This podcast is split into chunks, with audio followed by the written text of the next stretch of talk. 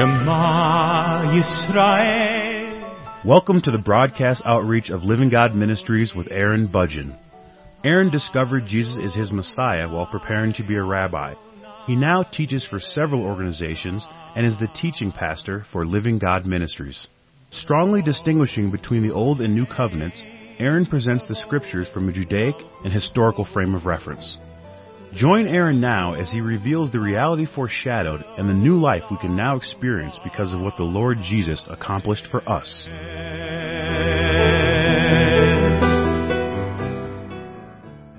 In Acts chapter 17, verse 22, it says, So Paul stood in the midst of the Areopagus and said, Men of Athens, I observe that you are very religious in all respects. For while I was passing through and examining the objects of your worship, I also found an altar with this inscription, To an unknown God. Therefore, what you worship in ignorance, this I proclaim to you. The Apostle Paul was in Athens and he had the rare opportunity to speak to a large group of people in a public setting, he was given a platform at the Areopagus to speak to the people about his God. This was a very unusual circumstance in the ministry of the Apostle Paul. In general, he was only able to reach out to a small handful of people at any given time, normally through one-on-one dialogue or himself and a small number of people that he would meet with in somebody's home or perhaps at the synagogue. But this time he has an opportunity to speak to a large group of people, and this is what he has to say. He begins by stating that he observes that they are very religious in all respects. But what does that mean to be religious in all respects? When we think of pagan religions, for example, or we think of pagan Greek philosophy, in most cases we look at it as an opportunity for people to indulge their flesh in general in Christianity, that's the bias that people normally hold to. They sincerely believe that Christianity is about trying to restrain the flesh, and other religions give people an opportunity to indulge the flesh. Well, that could be true in some cases, but in general, to use the word religious means something very different. To use the word religious, Paul is telling them that he acknowledges that they are pursuing a life of trying to restrain their flesh, of trying to be better people, of trying to be people who were virtuous to a certain degree. The word religious has the meaning of a system of bondage. In general, that's the definition for the word religious. It comes from the word religio. It means a system of bondage, which means that a person would identify a list of rules or regulations a description of some sort that would restrain themselves, that would constrain themselves, that would keep them in a form of bondage so that they do not just do whatever they want to do, perhaps. This would be a system of bondage, as in a system of rules and regulations in order to restrain a person's flesh so that they could become a better person or a more righteous person, a virtuous person. This is what the word actually means. And so he's not approaching a group of people who are necessarily just wanting to indulge their flesh or violate other people or take advantage of situations in their lives for their own personal benefit at the expense of somebody else. These are not the kinds of people that he's speaking with. He's speaking to a group of people who do believe that there is a God, perhaps even many gods, and they do believe that to a certain degree they will be accountable to these gods, either in a future judgment or perhaps in a present life circumstance where they could be blessed or punished or cursed as a result of their behavior. In addition to that, as we continue to read, we see that they were building temples, and we know that they had temples in this area. They had temples that they constructed as a means of demonstrating their devotion and their determination to worship their God, to serve their God or their gods, to subject themselves to labor to tax their wealth in terms of their contributions that they would make financially in order to support the religion that they wanted to support. And through that, they would demonstrate that they were definitely wanting to become better people. Now certainly this would give Paul a wonderful opportunity to use the scriptures if he wanted to use the scriptures in this religious context by saying, hey, you guys think that you've got a good list of rules and regulations that demonstrate righteousness and virtue? Why don't you try the law of Moses? This is a good set of laws. This is an additional religious system that you could try to live in obedience to, and the promises, the blessings that are offered through your obedience to all of the commandments are very well defined by this God, that you could potentially receive blessings from this God because you are very religious. If, of course, you would choose to subject yourself to this God and to His religious way. He could have used the scriptures in that context because, in effect, the law was given by our God as a means of demonstrating to us that there is no way that we can be right with Him, that we can obtain or sustain our right standing with our God by our religious behavior, by our system of bondage that is designed to restrain us or to keep us from indulging our flesh. Instead, it would stir up more desires for more sin in our own personal lives through the various ways that the law will do that. Of course, the expectation is, is that through the law, therefore, we would be led to a point where we would recognize that we have absolutely no hope of ever experiencing a personal relationship with our God outside of His grace and mercy. But Paul uses this subject of religion initially to get their attention to say, I understand where you are at. I know where you are at. I know what is important to you. And I can appreciate what is important to you and your desire to become very religious.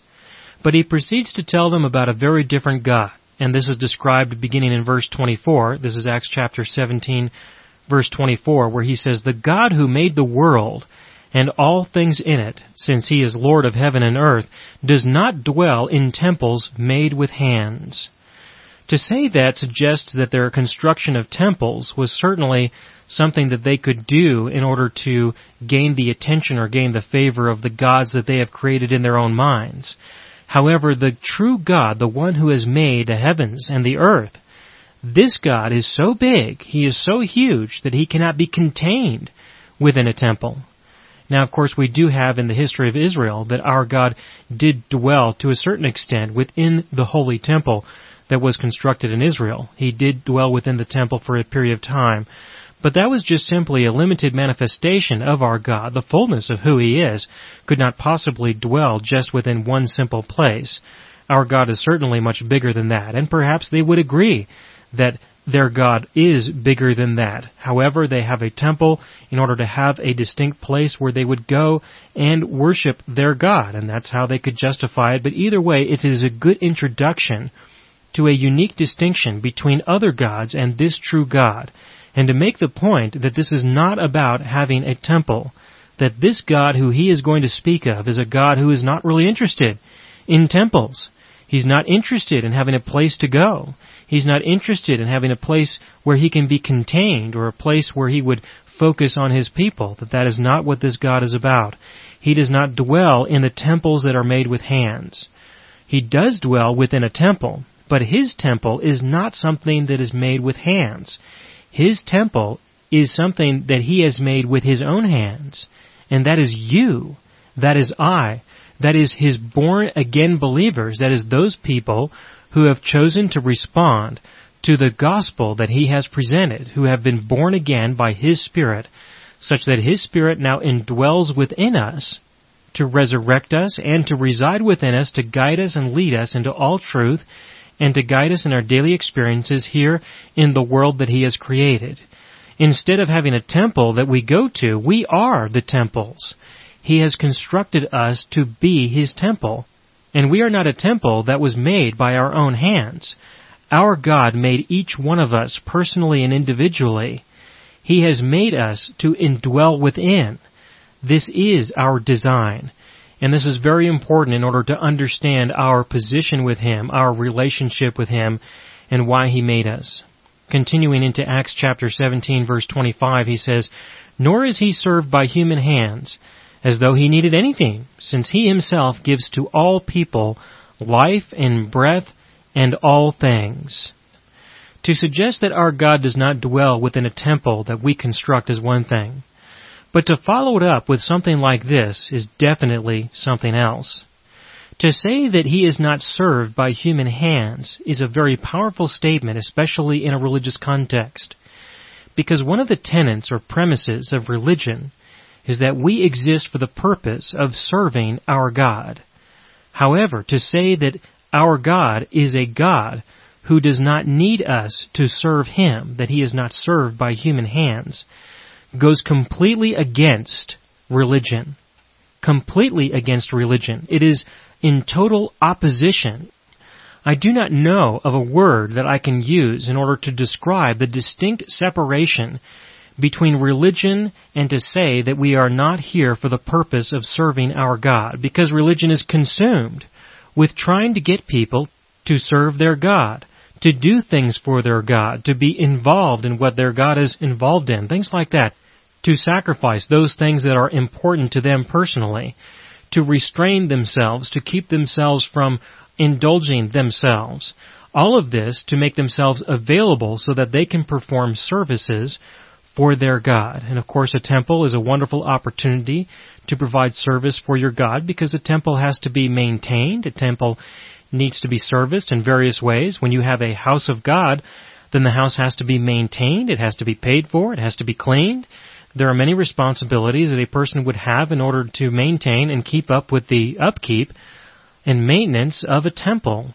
And so there are wonderful opportunities to be of service to your God, but that is not why our God made us. And I realize that many of you may be very concerned about me saying that, but it is true. I sincerely believe that it is true that our God did not create us for the purpose of serving Him.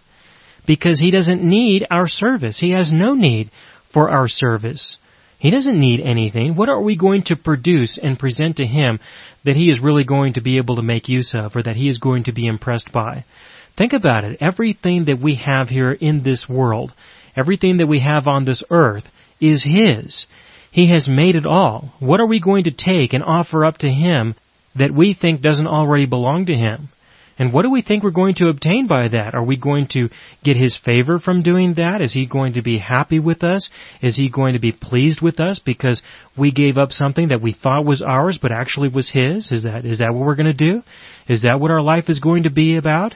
Is that how you are going to worship your God? No. I'm telling you that there is something very different about this God than any other God. This God is very different. This is a God, the God who is the one who created the heaven and the earth. This God created you so that He can serve you. That's why He created you. But again, He didn't create you so that He could serve you in your flesh. He did not create you so that He could serve you and provide you with an abundance of food to eat or water to drink or anything else to drink. That's not why He created you or to provide you with lots of wealth or to provide you with a wonderful place to live, or anything like that, or to provide you with a wonderful job. That's not why He created you. He created you so that He could serve you with Himself, so that He could serve you with His perfect love, so that He could serve you with His acceptance, so that He could serve you by sharing with you who He is as a person, so that He could give Himself to you. Not these other things that He has created. He has provided you with a world that you can work in, that you can labor in, and you can in general benefit from your labor, from the things that you produce, the things that you earn. But that is not how He serves you. He serves you by giving Himself to you. He has given you life, He has given you breath, He has given you all things. And yes, all things in the world that you can make use of. But I sincerely believe that all things refers to something more than just what we have around us. To say that He gives us life and breath and all things, I sincerely believe that that is a complete description of everything that He has given to us for life and for godliness. Not just for life here on earth, but for life in eternity. And that He has given us a breath that describes a living experience where we now have a life that will continue and exist throughout eternity. And to say all things, I believe he's referring to all things that are of importance, all things that are eternal in value, all things that we truly need in the deepest part of our being, in the deepest part of our heart. And so when Paul proclaimed this God, he proclaimed a God that was definitely very distinct from the other gods in Athens. This God is a God who does not dwell in temples made with hands. This is a God who dwells in his people, who are temples where he indwells. And this is not a God who is looking to people as a source of service towards himself, that we were not created to be of service towards him, but that he created us and so that He could serve us. This is a very different kind of God. Again, not for the indulgence of our flesh, but for the fulfillment in the deepest part of our heart. That He made us specifically to have specific needs that only He could fulfill. And if we are to ever experience any peace or rest in our own being, the only way that we will ever experience this is through a personal relationship with Him. Paul goes on to say in verse 26, And He made from one man every nation of mankind to live on all the face of the earth, having determined their appointed times and the boundaries of their habitation, that they would seek God if perhaps they might grope for Him and find Him, though He is not far from each one of us. For in Him we live and move and exist, as even some of your own poets have said, for we also are His children. Being then the children of God, we ought not to think that the divine nature is like gold or silver or stone, an image formed by the art and thought of man. Therefore, having overlooked the times of ignorance, God is now declaring to men that all people everywhere should repent. Repent from what? They should repent from their unbelief. They should repent from their belief in other gods, other gods who dwell in temples made with our hands, other gods who sincerely believe that we exist for the purpose of serving them. And we are to repent from all of that and acknowledge that there is another God who has put us here, who has put us here for the purpose of serving us. But He wants us to come to Him not just because He is, but for us to come to Him because we want to know Him, because we want to experience Him. Especially when we see the emptiness that is around us, especially when we see that there truly is nothing in our existence that we know of that will ever meet the deepest needs that we have within us. But that instead we would acknowledge that we have no hope of any kind, for any reason, for any purpose, outside of knowing the person who actually created us to begin with.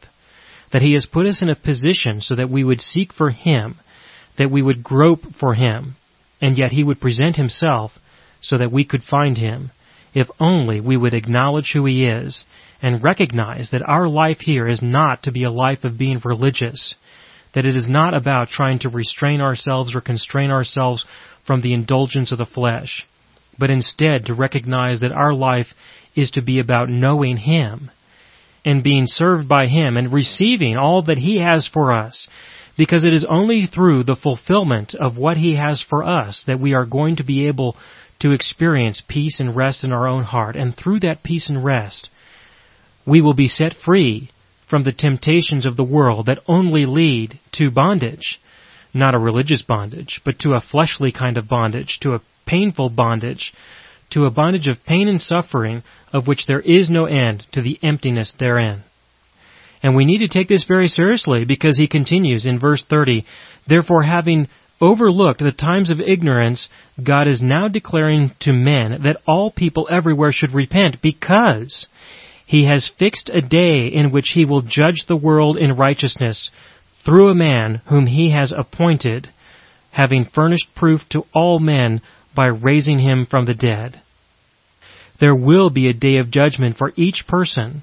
He has already judged the world as being guilty, and there will be a further acknowledgement of that judgment if you go before Him without acknowledging the provision that He has provided for you to be able to escape the judgment that we are all placed under when we first enter into this world. He judged the world in righteousness through the Lord Jesus. That's what he's referring to in verse 31. That righteousness is by definition belief in our God as was presented through Abraham, as was presented through Jesus. Righteousness is about believing and trusting in the living God. And he fixed a day in which the Lord Jesus came, died for our sins, rose from the dead to establish and codify the righteousness that we have the opportunity to enter into. And if we do not enter into that, then we will be judged accordingly when we go before him in heaven. And so he has granted us an opportunity to be saved. He has granted us an opportunity to be set free from the bondage of sin, and he has given us an opportunity to be set free from the bondage of religion. There is a God who seeks for us to be as free as possible. But the freedom that we have is not a freedom to indulge the flesh. The freedom that we have is a freedom that we experience through the fulfillment that He provides us as He serves us with all that we have a need for in the deepest part of our being. And this is what He has called us to. This is what we are to turn to. This is the message of the gospel. This is the appeal that our God is making in the world today. He is making this appeal in the world today with hope that people will respond, that people will repent from their unbelief to believe in Him, to recognize that it's not about themselves and it's not about a God of their own creation or a God of their own imagination.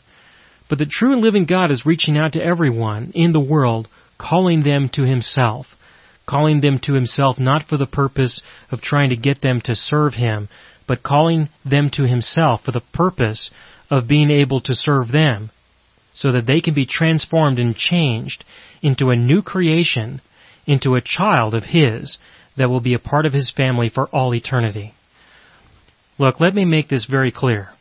Your God does not want your money. Your God does not need your money. Your God does not want your service. He has no need for your service. He doesn't want you to build a temple for Him. He does not want you to build a church building for Him. Now, if you do these things, if you offer money for the propagation of the gospel, if you offer your services to assist in building a church, that's fine. But do not look at these things as an opportunity to obtain favor from your God. He doesn't want your money. He doesn't want your possessions. He wants you. That's what He wants. He doesn't want your service. He doesn't want your activity. He wants you.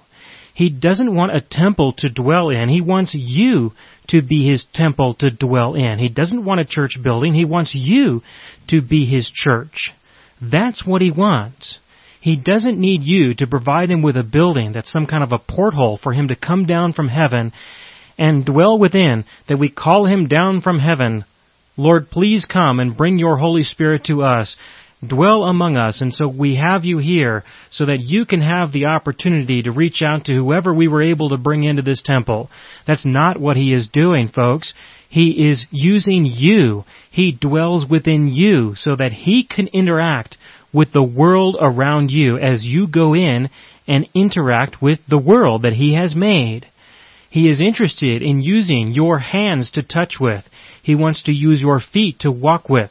He wants to use your mouth to reach out to others so that others might come to know Him. But in order for this to be real, you first have to be the recipient of what He has for you. You first need to abide in, trust in, rely on, have faith in what He has for you. You need to receive what He has for you. You need to allow Him to serve you by meeting the deepest needs of your heart. You have a need to be loved. You have a need to be accepted, and there is nothing wrong with these needs. We all have these needs. The problem, of course, is when we go into the world to try to see if we can get the world to meet these needs. That leads to sin. Instead, we need to understand, acknowledge, and receive the love and the acceptance that He has for us. You need to be the recipient of that. You need to enjoy that. You need to rest in that. You need to be at peace with that. And so when you engage the world, you're not preoccupied with engaging the world with what you hope to obtain from the world, but instead you engage the world with the fullness of what you have received. And as you engage the world with that, you share with others what you have received from your God. And through that, He reaches out to them. He touches them. He speaks to them and they have an opportunity to turn to Him, not to you, but to turn to Him, to turn to the source, to turn to their God who wants to serve them as He has served you. But if you're so preoccupied with serving Him, then you have no opportunity for Him to serve you. What are you going to do as you reach out to people? You're going to reach out to people with the same message that you are trusting in, with the same belief that you have, this religion of, I am serving God and I feel much better about it. I surely do. Because I live for a higher purpose and that is to please my God because He needs somebody to be pleased with and so I'm going to be that person. And now I have purpose in my life. Now I have meaning in my life and you can have meaning and purpose in your life too by living a life of service towards your God so that He can be happy with you and you can then feel loved and accepted because you serve Him and because He is pleased with your service towards Him. That is not the gospel. That is not how we live our daily lives now. That is religion. That is not a relationship. A relationship with your God has to do with you receiving from Him and you sharing with Him what you have received from Him. What are you going to share with Him that is of any value whatsoever that you have not first received from your God? And He is not interested in your productivity. He is not interested in your activity. He is interested in your belief. He's interested in your trust, your reliance on Him. And He is interested in you being the recipient of all that He has for you. That is a relationship that can never be experienced under a system of religion, under a system of bondage, some system by which you think you can constrain yourself or restrain yourself and so that you are reducing your activity or increasing your religious service so that by some means he might be pleased with you and so he may cause his face to shine upon you. That's nice, but that is not what he is doing. That is not the ministry that he is conducting here in the world that he has created. The end result of your living a life of trust and dependency and living a life of being served by your God is not an opportunity to indulge the flesh, but it is an opportunity to be at peace and rest so that you can serve other people out of the love that has been given to you so that others can see a reflection of who their God truly is, so that others may be encouraged to turn to Him and begin to experience a personal relationship with their God as you have.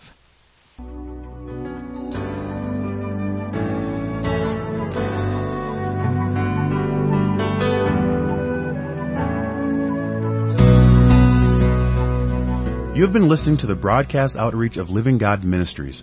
You can hear all of our programs for free through our radio archive at livinggodministries.net.